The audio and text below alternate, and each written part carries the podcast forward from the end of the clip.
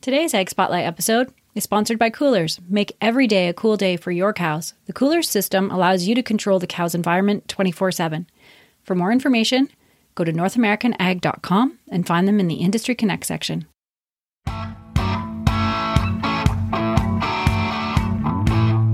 Hi, and welcome to the North American Ag Spotlight. I'm Chrissy Wozniak.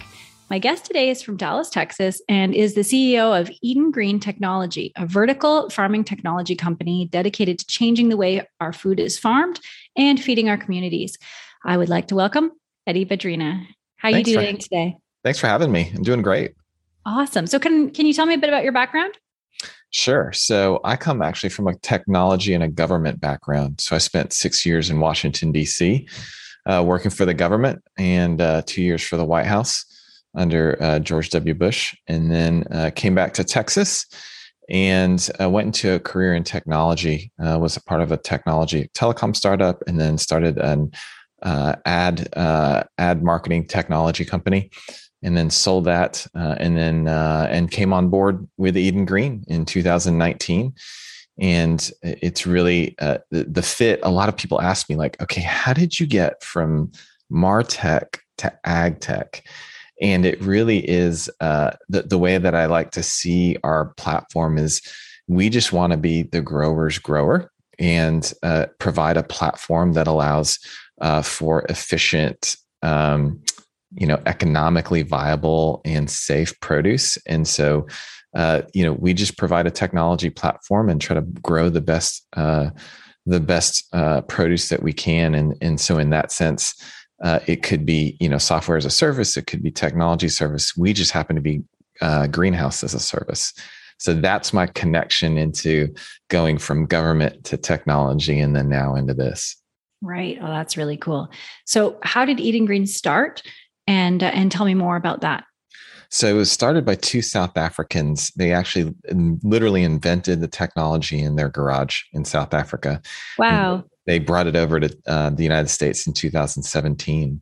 But if you can imagine inventing technology in South Africa, you have to be very resourceful, very efficient. Uh, and so when they invented our uh, growing towers, which are patented for design and usage here in the United States and then a number of other countries, they had to do it from a very efficient, economical uh, perspective first, and then find the funding later. In stark comparison to a lot of our peers who have a ton of money thrown at it at the very beginning to solve a problem, uh, but haven't found the sustainability, the economic sustainability part of it yet. Uh, so uh, the two brothers are still my CTO and, and COO respectively, and uh, and they're always they're mad scientists and and they're always looking to innovate and looking to uh, make our platform better uh, for the grower. So, they're, but they're still on board, and and uh, and it's great to be working with them. Yeah, that's really cool. And so, what is vertical growing? Like, let's just break it right down. Yeah. So, you know, we kind of stand in the middle of two, I would say, on two ends of a spectrum. And one end is the greenhouse grower uh, that we all are, uh, most of us are familiar with, and it's flat tray hydroponics usually. Uh, and it's great. It's 10 acres of greenhouses, usually to about uh, equal to about 40 acres of conventional open field farming. Uh, the problem is with greenhouse farming, it's economically profitable, but it's still uh, very much uh, a lot of land usage and then a lot of light usage. You have to, you know, have have lights over those entire 10 acres. Uh, and so when you're thinking about the supply chain uh, and trying to shortening those food miles, you can't do that with greenhouse growers. On the other hand, you have vertical farming, which is usually all indoors. It's all supplemental lighting. And while it's very dense in its footprint, uh, you know, uh, about an acre and a half to two acres is equal to 40 acres of traditional farming. The problem is the capital expenditure on it is so expensive, and the OPEX through light electricity costs and through robotics is so expensive. There's no way it's ever going to be, at least in our lifetime, going to be remotely sustainable economically. And so we sit in the middle. We try to combine the best of both worlds of the economic efficiency and the light usage of greenhouses with the density of vertical farming and we're able to do that like no one else because of our the way that these these growing towers are designed Uh, and so that that in a nutshell is uh, is what we do. It's a hybrid of tech of greenhouse as well as vertical farming. Wow, that's that's great. So you pretty much answered my my next question was how are vertical greenhouses more sustainable than mm-hmm. traditional farms? And so yours what you're saying is it's less energy input, less less cost at the at the beginning, right? That's correct. Yeah. Mm-hmm. So an acre and a half of our greenhouse will have around 300,000 plant spots in it. Wow. Uh, and uh, because of the way the nutrients are fed and because of the be able our ability to control uh, light, light intensity, humidity, water uh, temperature, water nutrient levels, uh, CO2, our, our the turns on our uh, in our greenhouse are depending on the varietal, right, uh, is anywhere from 28 to 35 days per harvest. Wow. And so when you can you can generate 11 to 13 harvests per year, man, that totally changes the ball game uh, in terms of the economics, uh, but also in terms of consistent fresh produce. And you know the the biggest things I've talked with a ton of farmers here in Texas of hey, are you trying to replace us? And and the answer is is no way. Uh, there there are a lot of things we can't grow, right? And a lot of things that we don't we we don't want to grow. Uh, we, we're not the silver bullet. Neither is any other vertical farming or indoor farming technology out out there today. None of it's going to be the silver bullet, and and none of it's going to replace a traditional farmer. Uh, but we do think there are uh, certain crops and certain varietals that that are our competitive advantage just like for certain crops and varietals, it's the traditional uh, open field farming that has a competitive advantage. And we just want to come alongside them and say, hey, you do what you do really, really well. And you're the backbone of, you know, of America and the backbone of our economy. Uh, and let us do what we do really, really well. Uh, and then, and then let, I, I, think there's enough mouths to feed uh, that we can, uh, uh, that, that we can work really, really well together. Absolutely. And I think that uh, a lot of traditional crop growers, corn, soybeans, cotton, I bet you they're listening right now going, I wish I could control every part of the weather and make my crop shorter. And right. So so it is it is really incredible what can happen inside of a greenhouse or in in vertical farming.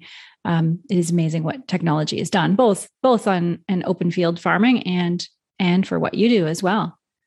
Yeah, absolutely. I've I've actually gotten a lot of interest from regenerative farmers because they see like they they see the ecosystem that they're trying to save and they're trying to regenerate through uh, through uh, different types of crops, right? Uh, crop cycling, uh, but then they also just see the uh, the environmental benefits of having a greenhouse for certain type of crops, and that's really really appealing to them.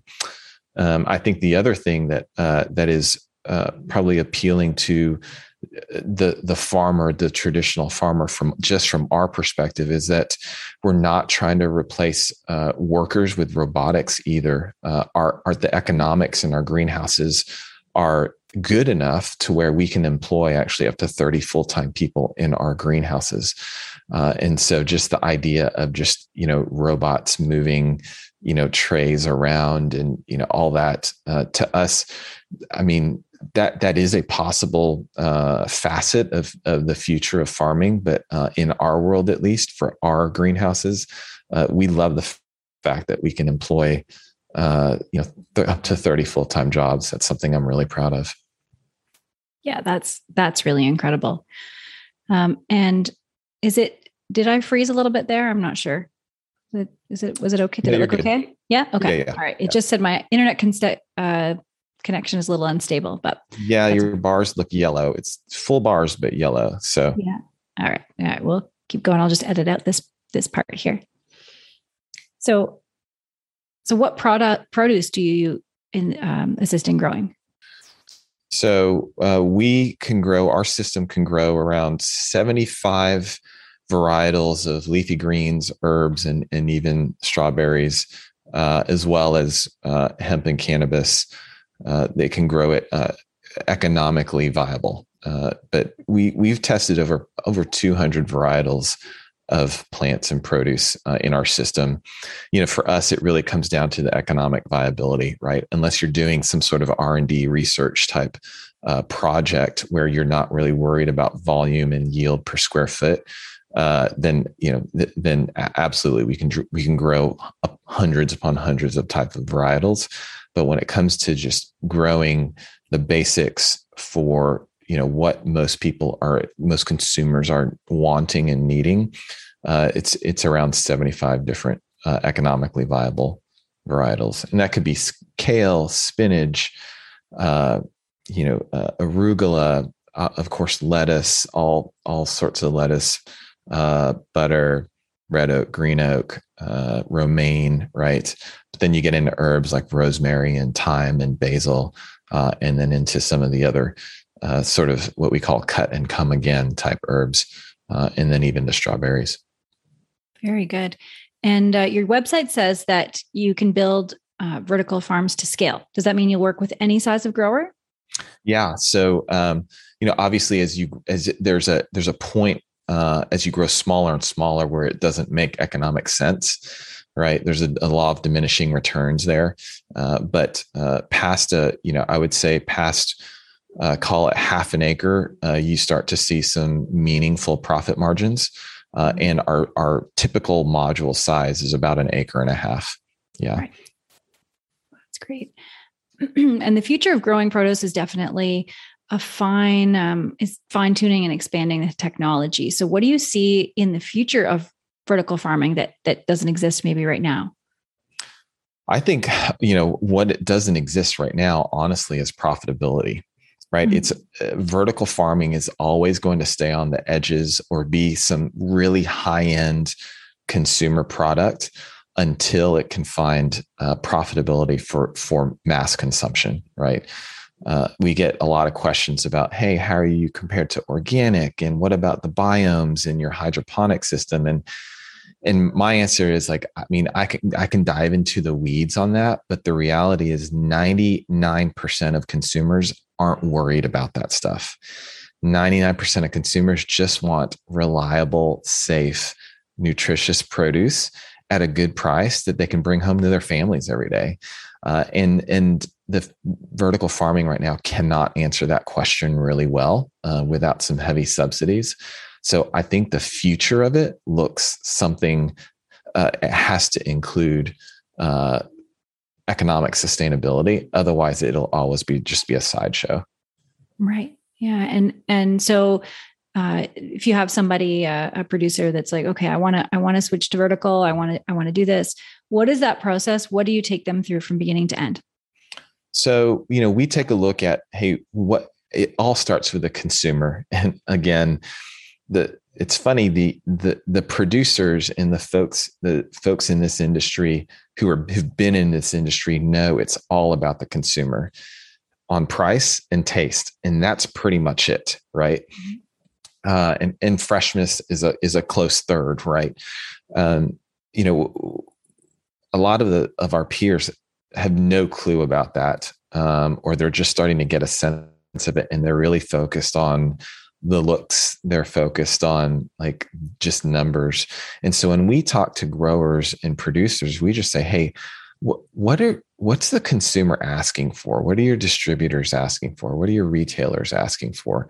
and then let's start from there right um, and then you know what are the economics behind those? And can we be a value add to you know what you're already producing right? Uh, can we come in uh, and build these things and then offer these at a better price or at the same price but more consistency and a higher quality? Or you know a little higher price uh, but but you're willing to for you know to charge a little bit more because you know you can get it 12 months around the year and you know you're not going to have any sort of uh, bacterial outbreak right? So there's some levers that we play with but it really comes down to hey what do your consumers want and what are they willing to pay for? And can we fit into that uh, in an economically viable model better than what you're already doing Right. Yeah. And, and I worked in the Greek in the greenhouse industry um, for many years, both working in greenhouses when I was younger and and then and then for a manufacturer later. Um, what I learned is that delicate balance that is just so perfectly fine tuned between temperature, between light, between um, between soil or how you're feeding your nutrition. And um, so, how there are so many options for each of those things. Mm-hmm. So, how do you decide well, how do you decide what gets what? And you know, I know that's a really big question. It's a huge yeah. question, but um, yeah, kind of what are what are your thought processes there in deciding? So, I mean, first of all, I have an amazing team behind me who are a lot smarter than me, uh, and and one of them includes our head of horticulture, and and he's really focused on, hey, what's the best thing for the plants at any given time, uh, and then how can we make things better in terms of lights? We're always testing. I mean, that's the great thing about technology and about our industry is if you're doing it correctly, you're always testing uh, to make the plant better and not just look better, but taste better, uh, to be safer, right? And so, whether it's uh, the two co founders or whether it's head of horticulture or whether it's our food safety director, we're always looking to make the plants uh, tastier, uh, grow, you know, larger, have larger yields. Uh, in the same amount of time and then and then be safe and so all of those aspects of nutrition and uh, you know, uh, air humidity levels and the type of lights and the spectrum that we have on them uh, all come down to you know one of those three metrics: is it safer? Uh, is it can it grow larger in the same amount of time, uh, and it can be consistent year round? Right. Yeah. And the the pandemic has really exposed a lot of serious weaknesses in our food system. Mm-hmm. And uh, in your opinion, what are some of those solutions? What can we do better? Um, I, I, think what we can do better is, uh, you know, from our perspective, bring bring the uh, harvests closer to the consumer. Every food mile that every food mile that we can uh, delete or diminish uh, just results in longer time on shelf, less waste. Right. Uh, and and also too is I think that the industry can learn a lot from these technologists about how they're thinking about light sources, how they're thinking about water usage, how we're thinking about you know um, land usage, right?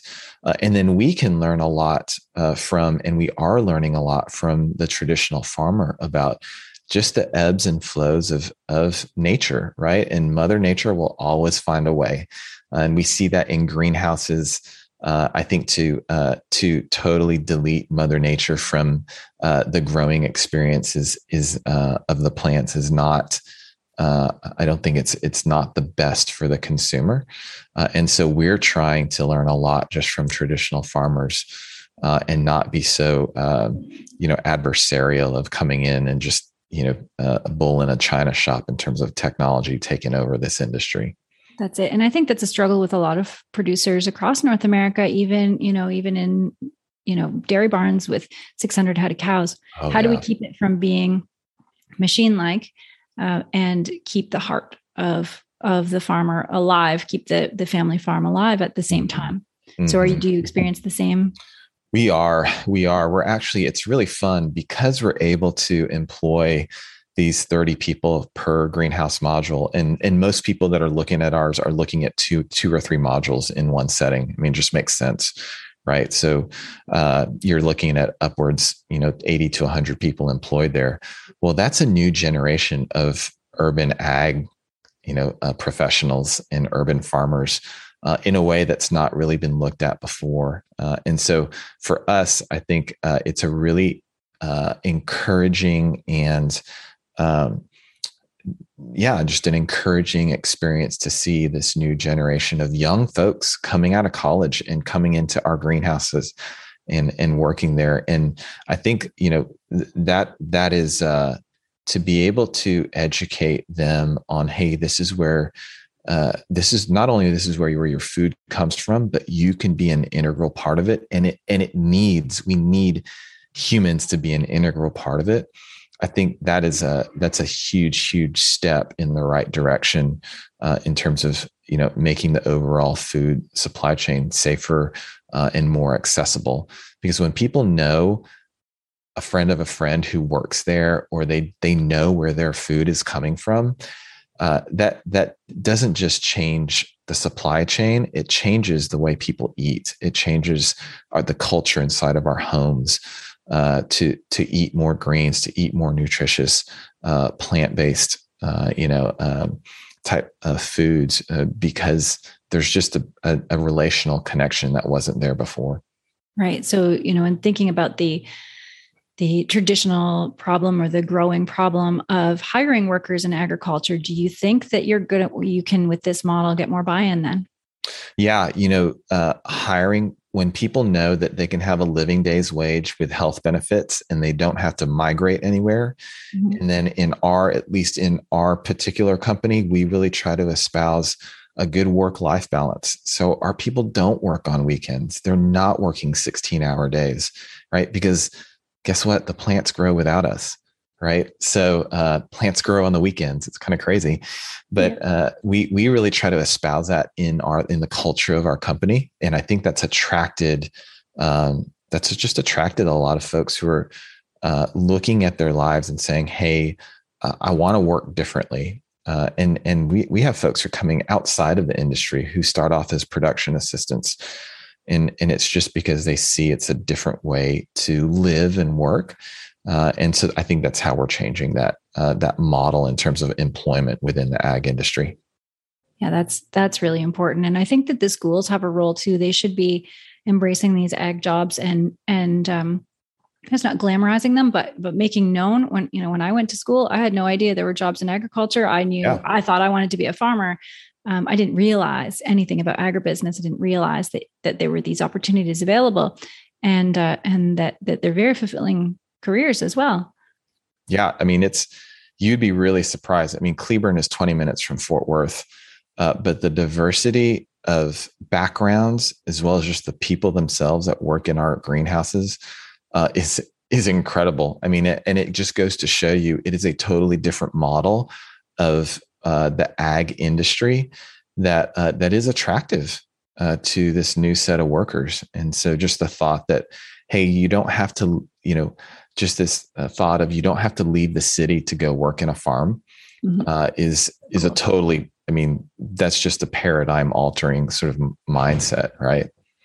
Yeah definitely. That's really cool. So where can people get more information so uh, they can go to edengreen.com like e-d-e-n garden of eden like that edengreen.com um, or you know on on socials all of our socials it's just eden green tech and uh, and you can find us there.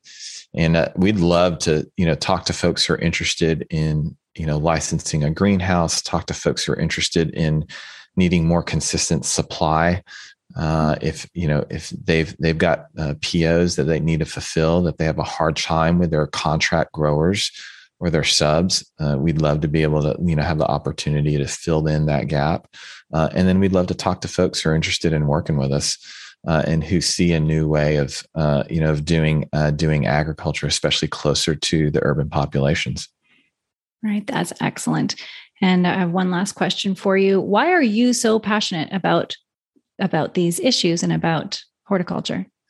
You know, uh, I I'm trying to build what's called a redemptive organization, and that's an organization where uh, the leaders eat last, where they're sacrificial, uh, where the employees are not just treated fairly, but they're treated generously and they're blessed. And then the third is uh, where uh, culture and society is not just advanced, but it's renewed and redeemed and restored because our organization exists. And I, for one, can think of no better way to integrate all three of those than in an ag company. I mean, because it, it is the, the food is the backbone of our economy and the ag industry is the backbone of our economy. And so if I can, that's why I'm passionate about it because I see those three things being played out uh, in a number of industries, but I think it's particularly um, uh, useful and particularly appropriate uh, in the ag industry. Yeah, that's awesome. Yeah, that's excellent. Well, thank you so much for joining me today. I really appreciate appreciate your your input and and what you guys are doing as a company. Thanks so much, Chrissy. Had a great time. Yeah. And thanks to all who are watching or listening. If you want more information, all the links will be provided in the show notes. Don't forget to subscribe to our North American Ag Spotlight on YouTube and Rumble channels. And uh, on the podcast is available on Spotify, Apple, Stitcher, Amazon, or wherever you listen to podcasts. And have a great day.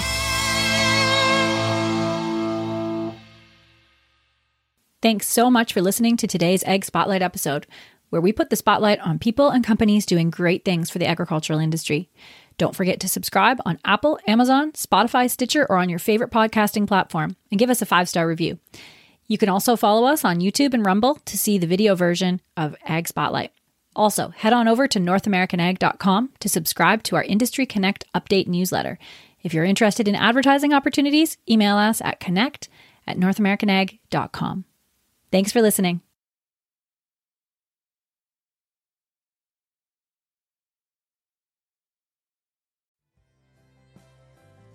Fastline Auctions, the ultimate destination for online farm equipment auctions.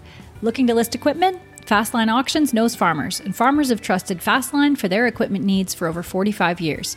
With unmatched digital reach and direct to farmer catalogs, they can find the right buyer for your equipment. Not to mention, they have the industry's lowest commission rates. And if you're looking for equipment to buy, you can bid with confidence. No buyer premiums, no reserves, just integrity. Fastline Auctions, your trusted platform for hassle free, cost effective farm equipment auctions. Visit fastline.com for more information.